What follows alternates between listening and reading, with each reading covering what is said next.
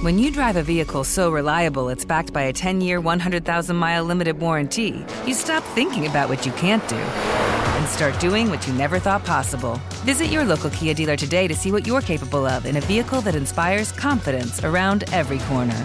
Kia, movement that inspires. Call 800 333 4KIA for details. Always drive safely. Limited inventory available. Warranties include 10 year 100,000 mile powertrain and 5 year 60,000 mile basic. Warranties are limited. See retailer for details. Welcome to 500 Greatest Songs, a podcast based on Rolling Stone's hugely popular, influential, and sometimes controversial list. I'm Brittany Spanos. And I'm Rob Sheffield. We're here to shed light on the greatest songs ever made and discover what makes them so great. From classics like Fleetwood Mac's Dreams to the Ronettes' Be My Baby, and modern day classics like The Killer's Mr. Brightside. Listen to Rolling Stone's 500 Greatest Songs on the iHeartRadio app, Apple Podcasts, or wherever you get your podcasts. The Black Effect presents Family Therapy, and I'm your host, Elliot Connie. Jay is the woman in this dynamic who is currently co parenting two young boys with her former partner, David. David, he is a leader. He just don't want to leave me. But how do you lead a woman? How do you lead in a relationship? Like, what's the blueprint? David, you just asked the most important question. Listen to Family Therapy on the Black Effect Podcast Network, iHeartRadio app, Apple Podcasts, or wherever you get your podcasts. It's like the police knew who he was before they got here. From iHeart Podcasts. the Medical school dean at USC was leading a secret double life. He's breathing right now? Yes, he's absolutely breathing. I'm a doctor, actually. A story about money, power, and corruption. When people fall in line, they fall in line. Looking back, I realized, oh, everyone knew. I'm Paul Pringle, an investigative reporter for the LA Times.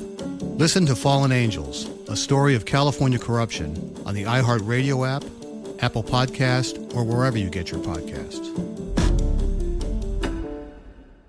The 27 Club is a production of iHeartRadio and Double Elvis.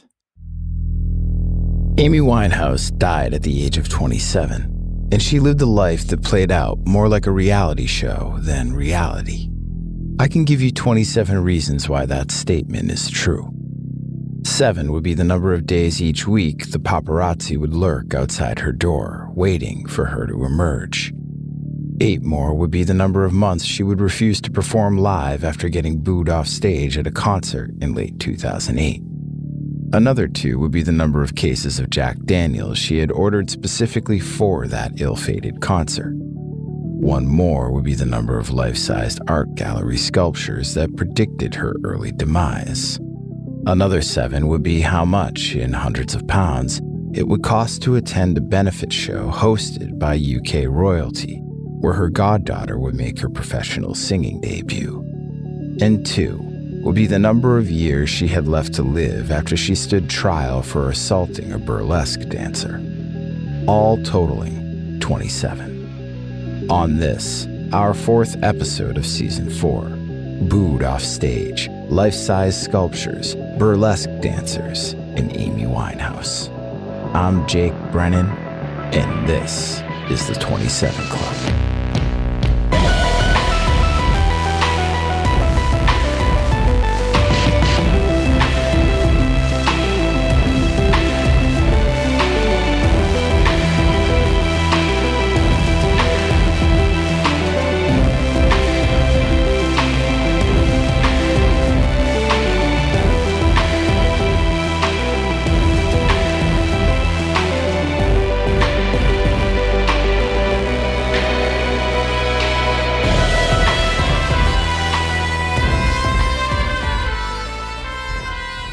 Man could have been a sorcerer. He was just missing the customary cloak and pointy hat. But he didn't traffic in sorcery. He was real. As real as the chair he sat in, and as real as the knobs on the console that stood before him. Still, he could have been a sorcerer. All because of the song. The song felt like magic. It took something old, which itself was already recreated out of something even older, and made it new, again. It was like listening to the past and listening to the future all at once. But the song could be rationally explained. Explained as in broken down, taken apart, dissected. The layers of years and then decades, the auditory dust of history. First, there was Apache, the 1960 instrumental by The Shadows, which itself was a cover of a song taught to them by their tour mate, the English guitarist Bert Weedon. Then came the Incredible Bongo Band's 1973 version of Apache, with a monster drum break played by Jim Gordon, which was released on the Bongo Rock album to little fanfare. So little, in fact, that the album was out of print for years and heavily bootlegged. But it was quickly adopted by underground DJs in New York City, most notably by Kool Herc, who described himself not as a DJ but as a disc jockey because the discs he spun made people jockey. As Herc found out in the now legendary DJ sets at the dawn of hip hop, the people jockeyed hard to Apache, and how could they not? The song was explosive, life affirming, a rhythm monster. Apache became breakbeat gold for hip hop in the 80s. First with the Sugar Hill Gang, and later with LL Cool J, Boogie Down Productions, Young MC, the list goes on and on. You knew it when you heard it, like a familiar phrase in a new context. And then, nearly 30 years after the Incredible Bongo Band released their version of Apache, the same version that became a breakbeat staple, the would be sorcerer got his hands on it. He took the song out of time in more ways than one. He slowed it down, stretched it out. He isolated instruments. A guitar's echo spun like it was circling a dream. And suddenly, the song wasn't just exuberant, it was looming. And it was just the thing that rapper Nas wanted for Made You Look, the lead off single from his 2002 album, God's Son. But of course, Salaam Remi knew that. He knew he could turn the early 70s Sunny Day Cheese into a conduit for Nas's raw and honest storytelling. A story that depicted the other side of New York City, far from the glittering buildings of Manhattan and back to its roots in the Bronx. Nas himself said that rap needed a smack in the face, and Salaam Remi helped with the windup. He wasn't some business mogul who manufactured pop divas with prepackaged names like sporty, scary, and posh.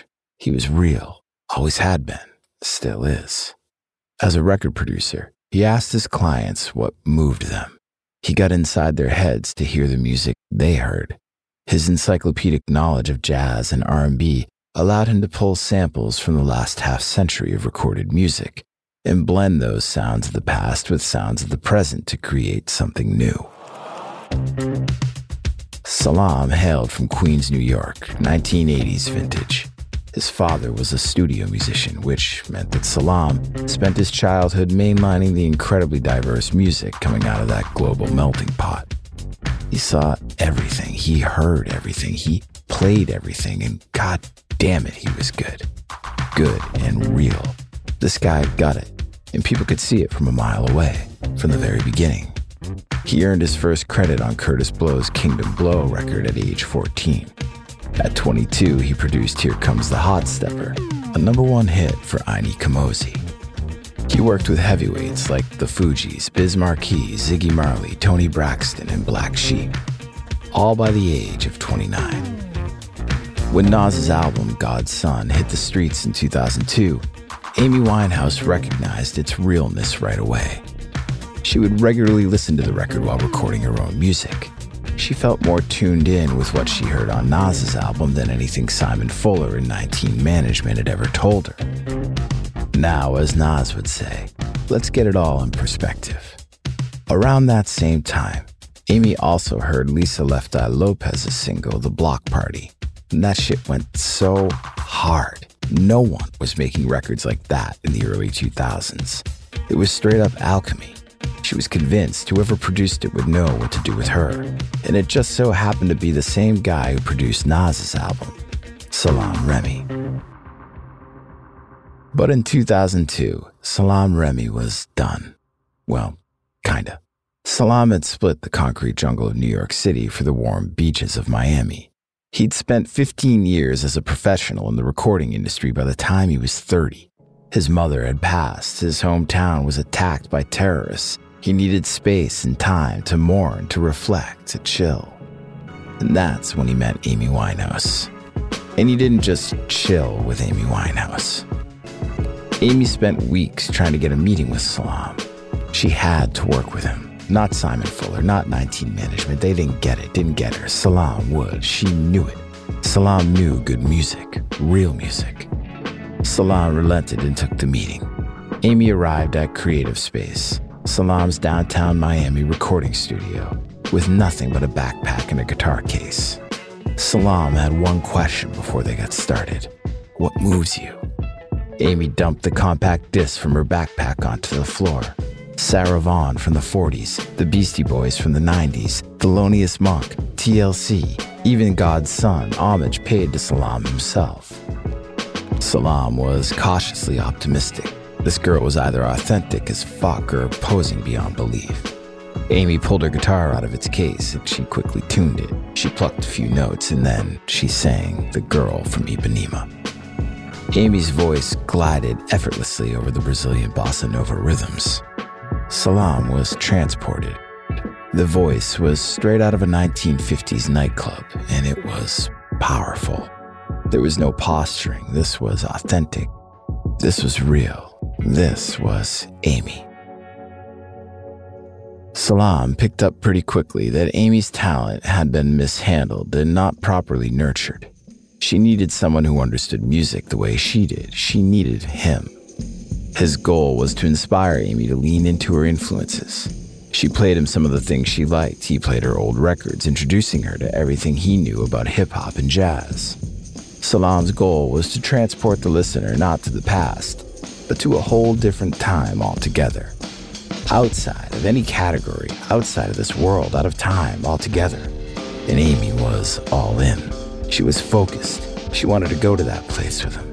And they wrote songs together, stronger than me, fuck me pumps. And in my bed, which is where Salaam brought the magic full circle. Salaam Remi took the instrumental track from Nas's Made You Look, the one he built from the incredible bongo band's Apache, the song that DJ Kool Herc once spun at the party where hip hop was arguably born. The same song that was a cover of an instrumental single from 1960. Salaam Remi took that track and had Amy sing her evocative, winding melody on top. Salaam wasn't just cutting corners, he wasn't rehashing something he'd already done. He was reinventing his own invention, reimagining, recasting the spell back out into the world, out of the past and into a place where time wasn't so easily defined. Some called it sorcery.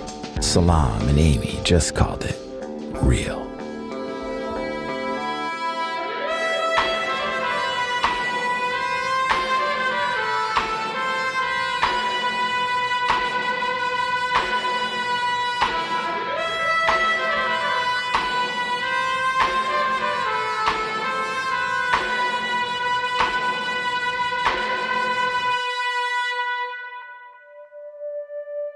Deja vu was in the air. An empty stage, a lonely microphone. For those who had been at the Birmingham show back in November, or any of the other shoddy shows since, it felt like history repeating itself. It was just after 10 p.m., August 29th, 2008, and the final day of the 2008 Rock en Seine in Paris, and Amy Winehouse was nowhere in sight. Where the fuck was she? Yeah, there were other cool bands at the Rock en Seine, but they came to see her, the one the press was always talking about. The beautiful disaster, the broken heart marinating in whiskey and cigarette smoke, the ship going down in flames, right there in the public eye. The audience knew it was a little fucked up, that their desire to see Amy Winehouse live on stage had as much to do with the car crash of it all as it did with the song she was singing. But those in the crowd weren't the only ones thinking those thoughts that night. During their set, earlier in the night, the raconteurs told the audience, This is for Amy Winehouse, who won't be here tonight. Hold up. Where did Jack White get his intel from? Amy was going to stumble out late again, right? She wasn't not going to show up. That couldn't be true. Why not? Because she pulled out of the very same festival the year before. She wouldn't do that again. She was probably hung up somewhere between London and Paris, correct? Plus, the audience deserved to see her. They deserved to not be let down. They paid for their tickets. The stage grew more crowded with techs and roadies, tuning guitars and checking microphone levels, but really just staving off the inevitable. Amy Winehouse had left the building. The Sun, the Metro, the Daily Mail, they all knew why. Hell, everyone knew why. A medical doctor had penned an entire bloated open letter to Amy in The Sun, urging her to clean up before she joined the ranks of stars who imploded before their time. In the eyes of Dr. Miriam Stoppard, rent was going to come due at some point, and it'd come a lot faster if Amy didn't put down the pipe and the bottle right away. Oh, now the Sun cared, is that right? The same publication that made public a video of Amy allegedly smoking crack eight months earlier. Anything to get eyes and sell advertising. Amy knew what was expected of her, even though she never wanted it in the first place. It wasn't to sing, not anymore. All the audience at Rock en Seine wanted, all anyone wanted anymore, was a train wreck. When UK rap group The Streets finally took the stage to fill Amy's empty slot, Lead singer Mike Skinner leaned into the mic and made a half assed attempt to diffuse the anger. As you can see, I am not Amy Winehouse, he said, and then added, Sorry, she's in London doing crack. Mr. Dry Your Eyes mate made the comment with his tongue planted firmly in cheek, but hell if it didn't seem like it came from a direct source. Amy's camp wouldn't talk to the press, and they didn't need another million questions on their hands, so they issued an official statement. She was home and had quote unquote taken ill. To the concert organizers, that was a crock of shit. They batted around the idea of pressing charges, canceling an appearance two hours before a show, canceling a performance at the same festival two years in a row. Could you get any more unprofessional? Amy couldn't give a fuck about being professional. She was reaching her breaking point. The past five months had been a whirlwind. She had been rushed to the hospital twice for undisclosed reasons, arrested twice for very publicly disclosed reasons, developed what her father told the press was emphysema, lost her husband Blake to a jail sentence, and was just rushed to the hospital again for an adverse reaction to medication. The year before, she had canceled a large portion of her tour because Blake couldn't accompany her. Something was wrong, and it wasn't just the booze. Amy was hurt, codependent on Blake, dependent on a host of substances, and exhausted from the constant paparazzi. She needed to get away. She needed a break. Her father, Mitch Winehouse, made it official. She would appear at Bestival on the Isle of Wight the following week, and then she'd finally take some much needed time off. The tabloids had killed Amy for pulling out of Rock en Seine, so when she showed up 40 minutes late to her Bestival set on the rain soaked Isle of Wight, she was well pissed, and in more ways than one. She didn't rush to the stage to make up for lost time or to placate her fans who had been standing in the rain for nearly an hour awaiting her arrival. Fuck them. They probably already made up their minds about why she was late, anyways. She took her time backstage. She hadn't ordered two cases of Jack Daniels for nothing. By the time she wobbled onto the main stage with her band dressed as sailors and took her place behind a large wooden ship's wheel bearing the name HMS Winehouse, the fans wondered which way she would steer the ship. They made up their minds with one look at what stood before them. Amy was a mess. Gossamer thin, disheveled, her clothes hanging off of her. There wasn't enough makeup in the world to cover her blotchy and rashed skin, ravaged by toxins from, well, you know, everyone knew. They booed her. Amy recoiled. She drank some more. And for the first couple of songs, she only sang a fraction of her lyrics. She was busy thinking about that wooden ship. The show was the end of the line. She'd drive that ship right out of the public eye when it was all said and done. Take some time away from these animals, these animals preying on her at every turn. She'd get back to being a human being, get out from under their sick, sadistic microscope. She was already on an island somewhere, far away, sand between her toes, no cameras, no tabloids, no pressure to be something she wasn't. Calm, peace. For once, she could taste the salty air and the freedom. And then the rabid boos from the crowd snapped her right back to reality. Couldn't they see how hurt she was? All her dirty laundry was aired out for the world to see. Was not one person here willing to sympathize? The booing became incessant. Amy's frustration grew, and they would never understand. She wasn't going out with a whimper either. They wanted the beehive lioness with a substance issue. She'd give them the Beehive Lioness with a substance issue. Each new song in the set grew with intensity. Amy's energy was soaked in Jack Daniels and rage. She grew more cross with each boo, each unapproving look. Who the fuck were they to judge her? She was steering this boat right into a fucking iceberg and she was taking them with her. That last song of the night kicked off, a fast, almost punk rock version of Rehab. Primal, raw, angry, sipping her Jack and Coke between lines of lyrics, guzzling the whiskey down, hoping it would dull the sharp pain that had been building for weeks, months, years, helping her just push through this last bit of hell to placate them. It didn't. She tossed her drink into the crowd at the end of the song, took one last look at the audience, and got the fuck out. Isn't that what they had expected? What they wanted? Amy fell into a car somewhere behind the stage. She was motored away. It was over for now. England was over for now. The tours, the spotlight, the constant paparazzi, the drugs. Over, over, over, and over, she thought. Because this shit was never over. And before she was able to get the hell out of Dodge, she found herself in legal hot water. Not an audience that had been made to wait, not a performance that went off the rails, something else entirely. It was just the sort of thing that everyone watching had been waiting for. We'll be right back after this word, word, word.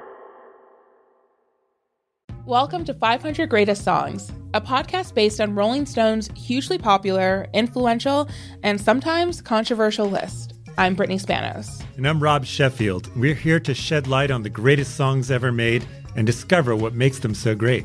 Every week, we'll pick a new song from the list and talk about their placement on the revamped 2021 list. We'll also have guests join us, ranging from the artists themselves to the producers, or simply other writers like ourselves who voted on them. From classics like Fleetwood Mac's Dreams to the Ronettes' Be My Baby, and modern day classics like The Killer's Mr. Brightside and Britney Spears' Baby One More Time. There's so many fascinating stories that have been forgotten, like Midnight Train to Georgia, starting with a phone call to Farrah Fawcett, or how the Yeah Yeah Yeahs inspired Kelly Clarkson's banger Since You've Been Gone and Beyonce's Hold Up. Listen to Rolling Stone's 500 Greatest Songs on the iHeartRadio app, Apple Podcasts, or wherever you get your podcasts. Something that makes me crazy is when people say, Well, I had this career before, but it was a waste. And that's where the perspective shift comes that it's not a waste, that everything you've done has built you to where you are now. This is She Pivots, the podcast where we explore the inspiring pivots women have made and dig deeper into the personal reasons behind them. Join me, Emily Tish Sussman, every Wednesday on She Pivots as I sit down with inspiring women like Misty Copeland, Brooke Shields, Vanessa Hudgens, and so many more. We dive into how these women made their pivot and their mindset shifts that happened as a result. It's a podcast about women, their stories, and how their pivot became their success. Listen to She Pivots on the iHeartRadio app, Apple Podcasts, or wherever you get your podcasts. Are you ready to fight back against crime? Hi, guys. Nancy Grace here, host of podcast Crime Stories with Nancy Grace. I've dedicated my life to fighting crime and helping crime victims. For a decade, I prosecuted violent felonies, personally investigating, prosecuting, and covering literally thousands of cases.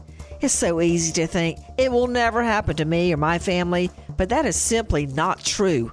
Every day on Crime Stories with Nancy Grace, we shine a light on unsolved homicides, heat up cold cases, and help find missing people, especially children. We speak with family members, investigators, CSI, reporters, and experts in every field. Every day is a mission. Every day is a chance to stop crime and keep one more person safe. Listen to Crime Stories with Nancy Grace on the iHeartRadio app, Apple Podcasts, or wherever you get your podcast. The Therapy for Black Girls podcast is an NAACP and Webby Award winning podcast dedicated to all things mental health, personal development, and all of the small decisions we can make to become the best possible versions of ourselves. Here, We have the conversations that help Black women decipher how their past inform who they are today and use that information to decide who they want to be moving forward. We chat about things like how to establish routines that center self care, what burnout looks and feels like, and defining what aspects of our lives are making us happy and what parts are holding us back. I'm your host, Dr. Joy Harden Bradford, a licensed psychologist in Atlanta, Georgia and I can't wait for you to join the conversation every Wednesday. Listen to the Therapy for Black Girls podcast on the iHeartRadio app, Apple Podcasts, or wherever you get your podcasts. Take good care, and we'll see you there.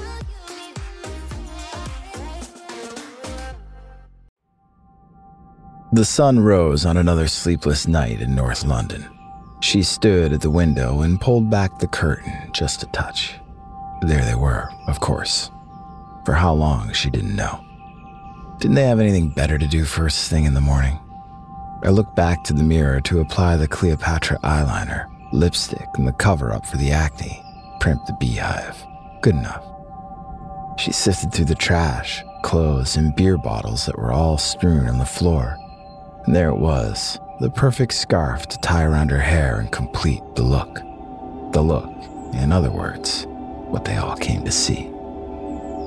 She moved slowly to the door, and she knew what was on the other side.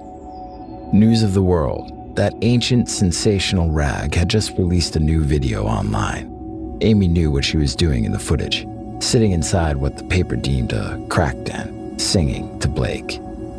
She cracked the door open. They screamed for her. Amy, Amy, Amy, what are your comments on the video that was released? You smoking crack. You, what were you singing? What will you call your next album? Your fans love you, Amy. They loved her. Sure, whatever, Amy thought. She also thought back to just a few short years before. Back to the beginning, back to a time when she didn't have to constantly deal with the cameras. Back before dozens of paparazzi hung around outside her flat whenever she was home or not. Back before Back to Black made her a global icon. When the paparazzi started following Amy around, it felt all innocent, and they were just people trying to do their job, trying to make a buck. Amy got it. It was the same thing she was trying to do. This is all part of being a musician in the public eye. She got paid for doing what she loved. And in the 21st century, this kind of attention just came along with it. It was almost fun at first. Amy would bring the paparazzi coffee, feed them, engage them in conversation. They were just people, just like she was. She could see that. She was too real not to. But they were everywhere. They caught her going in and out of her apartment, in her car, restaurants, bars, on the way to the studio, with Blake, without Blake, with her friends. Some days it all felt like there was literally nowhere to hide. And she continued to kill them with kindness, even on days when she wasn't in the mood. Fuck it, small price to pay. She remained friendly, and they remained friendly too, until they didn't. First, her star rose, and then the paparazzi multiplied, and they were everywhere, and they were constant. Amy was 24 7 news. Christ, she couldn't even leave her home. Now, four years later in 2008, it didn't matter what she did or how nice she was or whether she acknowledged them or not. They wanted to capture the downfall in a camera's flash, and they wanted her acting unruly, looking unruly, slipping up and falling down. And they called her the Pied Piper of Camden because she was seldom seen without a dozen photographers hanging off her back, parading through the streets like a procession of parasites plotting after her. It was like some sort of sick, twisted fairy tale. This was her life, though, and she wasn't going to put on airs for anyone, especially not some desperate people with cameras looking to snag a headline and a couple bucks. Amy thought about her upcoming trip to St. Lucia, away from it all. Two months, and that was it. She wouldn't have to deal with this anymore. She'd be on a beach far away. And until then, she tried to live as normal a life as she could. First up, though, she had a ball to attend. September 2008, London. The charity ball for the Prince's Trust was supposed to be a happy occasion. Founded by the Prince of Wales in 1976, the charity had been helping 11 to 30 year olds facing homelessness, mental health issues, or problems with the law to get their lives back on track. A who's who of celebrity and royalty made their way into the Berkeley Square Ball. Prince William, the Duchess of Cornwall, Robin Williams, John Cleese, Eric Idle. For Amy, The happiness of the occasion wasn't the famous faces or the money raised for the charity by the 700 pound ticket seats. Those came second. She was there to celebrate her 13 year old goddaughter who was celebrating the release of her debut album with a performance. Amy stood backstage among friends, not being bothered, living a normal human existence for once, it felt like anyway. She had a few drinks. A taller woman approached her, said she was a fan, and asked for an autograph. It was all good, no big deal, no pressure. Amy would sign her autograph and send the fan on her way. The woman got closer, and Amy could smell the booze on her breath. Amy felt the wall behind her as the woman's eyes went wild. She was cornered, trapped, like an animal in a zoo. The fan towered over her. Amy, take a picture with me. Amy tried to get back to the conversation she was having with a friend. The woman didn't move. She doubled down. She asked again. Amy felt like the woman had doubled in height. Her shadow loomed large. Amy tried to pull away. She had been pleasant. Couldn't the woman take a hint? The woman called one of her friends over to take a photo, and she kept asking for it and asking for it. And Amy felt the frustration bubble up over her once again, just like she had on stage at Festival in the Isle of Wight. She wasn't Mickey fucking Mouse, she was a person, and she had been more than polite. And Amy tried to push the fan away, but the fan didn't budge. Amy felt the wall against her back and the woman's boozy breath against her face with every syllable. She didn't know what the fan was capable of, what any of them were capable of. And the woman put her arm around Amy, cozied right up. Maybe because the woman had had a few too many, the arm came in fast, more of a lunge than a friendly drape. Amy panicked. She pushed the woman away a second time. She had to get out of there. And the woman stumbled backwards, clutching her face. My eye, she screamed. She punched me in the eye. The woman who had asked her for the autograph. She was a burlesque dancer. And Amy thought that her claim that she had forcibly punched her in the right eye was bullshit. But the lawsuit wasn't bullshit. Ten months later, it forced Amy to stand in court. But when the judge asked for her testimony, Amy spoke honestly about that evening. I wanted her away from me, she told the judge. I was scared. I thought people are mad these days. Mad indeed. The whole world had gone crazy. And further eyewitnesses and a medical exam of the so called victim corroborated the story, and Amy was acquitted. But she remained rattled. Was this what she'd have to deal with over the smallest incidents of her every single eager fan? Is this what it meant to be famous in 2008? She hadn't done anything wrong, yet she had to drag herself to court. To do what? To tell the truth? She began to realize what it might always be like, that this might be it for her, forever. Fame is like a terminal cancer, she once said. I wouldn't wish it on anybody. Fame was incurable, and the trappings of fame would never go away.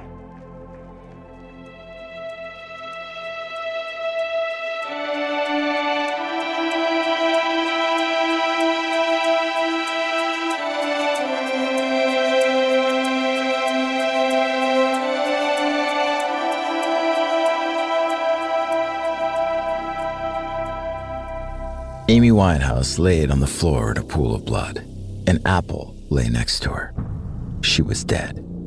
Gunshot wound, straight through her head. And the murder was an accident, an act of hubris. Amy was gone along with her twisted, broken, blues soaked heart.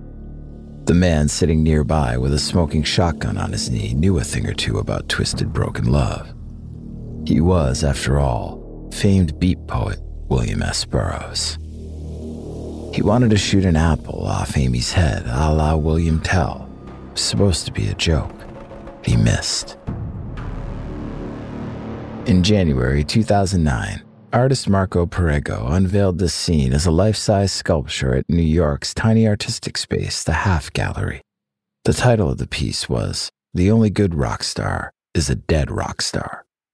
The work depicted Burroughs taking Amy Winehouse's life the same way he took the life of his own wife in 1951, when he tried to shoot a glass off her head one drunken night. He had a clear target, but his finger slipped, and when you're playing games with a live bullet, one accident is all it takes. His wife died hours later as a direct result of the mix of drugs and booze flowing through his system. He had killed her by accident. Marco Perego's sculpture begged the question Was the public, the media, killing Amy by accident? Were they the ones responsible for pushing her to the edge? forcing her to balance the pressure of fame on her head while their hand grazed the trigger? Or maybe it was Amy's fault. She was, after all, the one who was playing the never ending game of fame and to this point was losing in tremendous fashion. She could have controlled herself more, right? Not falling in love with the wrong people. And there were no clear answers. If love really was a losing game, then fame was absolutely a losing game. She never wanted to be famous, anyways. The artist, Marco Perego, would explain that the piece represented the way rock stars were treated in modern culture, describing them as human sacrifices of society. It was chilling, especially given what Amy had gone through the past handful of years. The paparazzi tracked her as if they were big game hunters looking to bag the most valuable animal in the jungle, prowling around every corner with their blinding flashes and incessant clicks. And the media took those photos and created her narrative for her through their bullshit headlines. She should have died so many times before if you believed anything the Sun or the Guardian printed. But in January 2009, Amy Winehouse wasn't dead, thank you very much, and she was no longer on her way to being dead. In fact, she was doing the opposite. She was getting her shit together. Blake was gone. He'd abandoned her out of love, or so she told the news of the world. He made it public that he had been the one who got her hooked on crack and heroin, that he'd been the driving force in her downward spiral. He was out of jail and checked into rehab. Amy didn't mind. She was in St. Lucia, soaking up the sun and swimming in crystal clear water. She'd met her new boyfriend, Josh Bowman, there, a man, she said, who couldn't be more different from her husband. Amy was the happiest she'd ever been, she said to herself.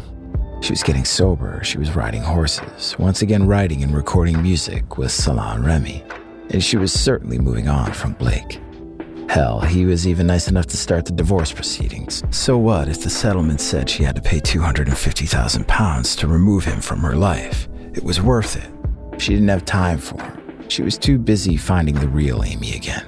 She was poised for a comeback. Her new album would be focused and pointed. No more slacking off.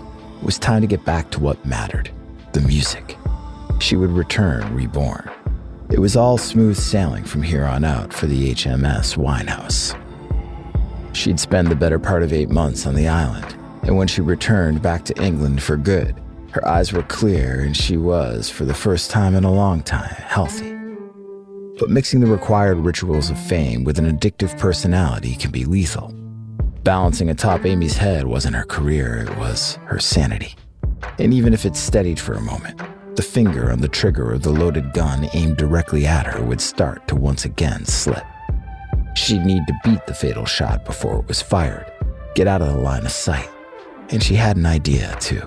A good one. That would get the photographers and the tabloids off her back for good. She hoped it would work. It had to. Her entire life was at stake. I'm Jake Brennan, and this is the 27 Club.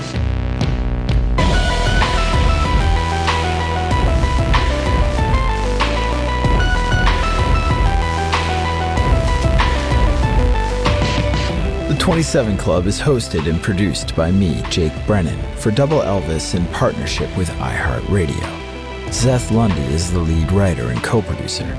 This episode was mixed by Matt Bowden. Additional music and score elements by Ryan Spraker and Henry Lunetta. This episode was written by Ted Omo. Story and copy editing by Pat Healy. Sources for this episode are available at doubleelvis.com on the 27 Club series page. Talk to me on social at Disgraceland Pod and hang out with me live on my Twitch channel, Disgraceland Talks. For more news on your favorite podcast, follow at Double Elvis on Instagram. Rockarola. What's up for your ears? Welcome to 500 Greatest Songs, a podcast based on Rolling Stone's hugely popular, influential, and sometimes controversial list. I'm Brittany Spanos. And I'm Rob Sheffield. We're here to shed light on the greatest songs ever made and discover what makes them so great. From classics like Fleetwood Mac's Dreams to the Ronettes' Be My Baby, and modern day classics like The Killer's Mr. Brightside. Listen to Rolling Stone's 500 Greatest Songs on the iHeartRadio app, Apple Podcasts, or wherever you get your podcasts. The Black Effect presents Family Therapy, and I'm your host, Elliot Connie. Jay is the woman in this dynamic who is currently co parenting two young boys with her former partner, David. David, he is a leader. He just don't want to leave me. But how do you lead a woman? How do you lead in a relationship? Like, what's the blueprint? David, you just asked the most important question. Listen to Family Therapy on the Black Effect Podcast Network, iHeartRadio app, Apple Podcasts, or wherever you get your podcasts. It's like the police knew who he was before they got here. From iHeart Podcasts. The medical school dean at USC was leading a secret double life. She's breathing right now? Yes, she's absolutely breathing. I'm a doctor, actually. A story about money, power, and corruption. When people fall in line, they fall in line. Looking back, I realized, oh, everyone knew. I'm Paul Pringle, an investigative reporter for the LA Times. Listen to Fallen Angels, a story of California corruption on the iHeartRadio app, Apple Podcast, or wherever you get your podcasts. Hi, this is Kurtwood Smith. You remember me from such TV comedies as That 70s Show and That 90s Show on Netflix. I'll never forget the words that my grandfather said just before he kicked the bucket. He said, Watch how far I can kick this bucket. People ask me where I get my dad jokes from. I tell them to listen to the Daily Dad Jokes podcast. Listen to Daily Dad Jokes every day on the iHeartRadio app, Apple Podcasts, or wherever you get your podcasts.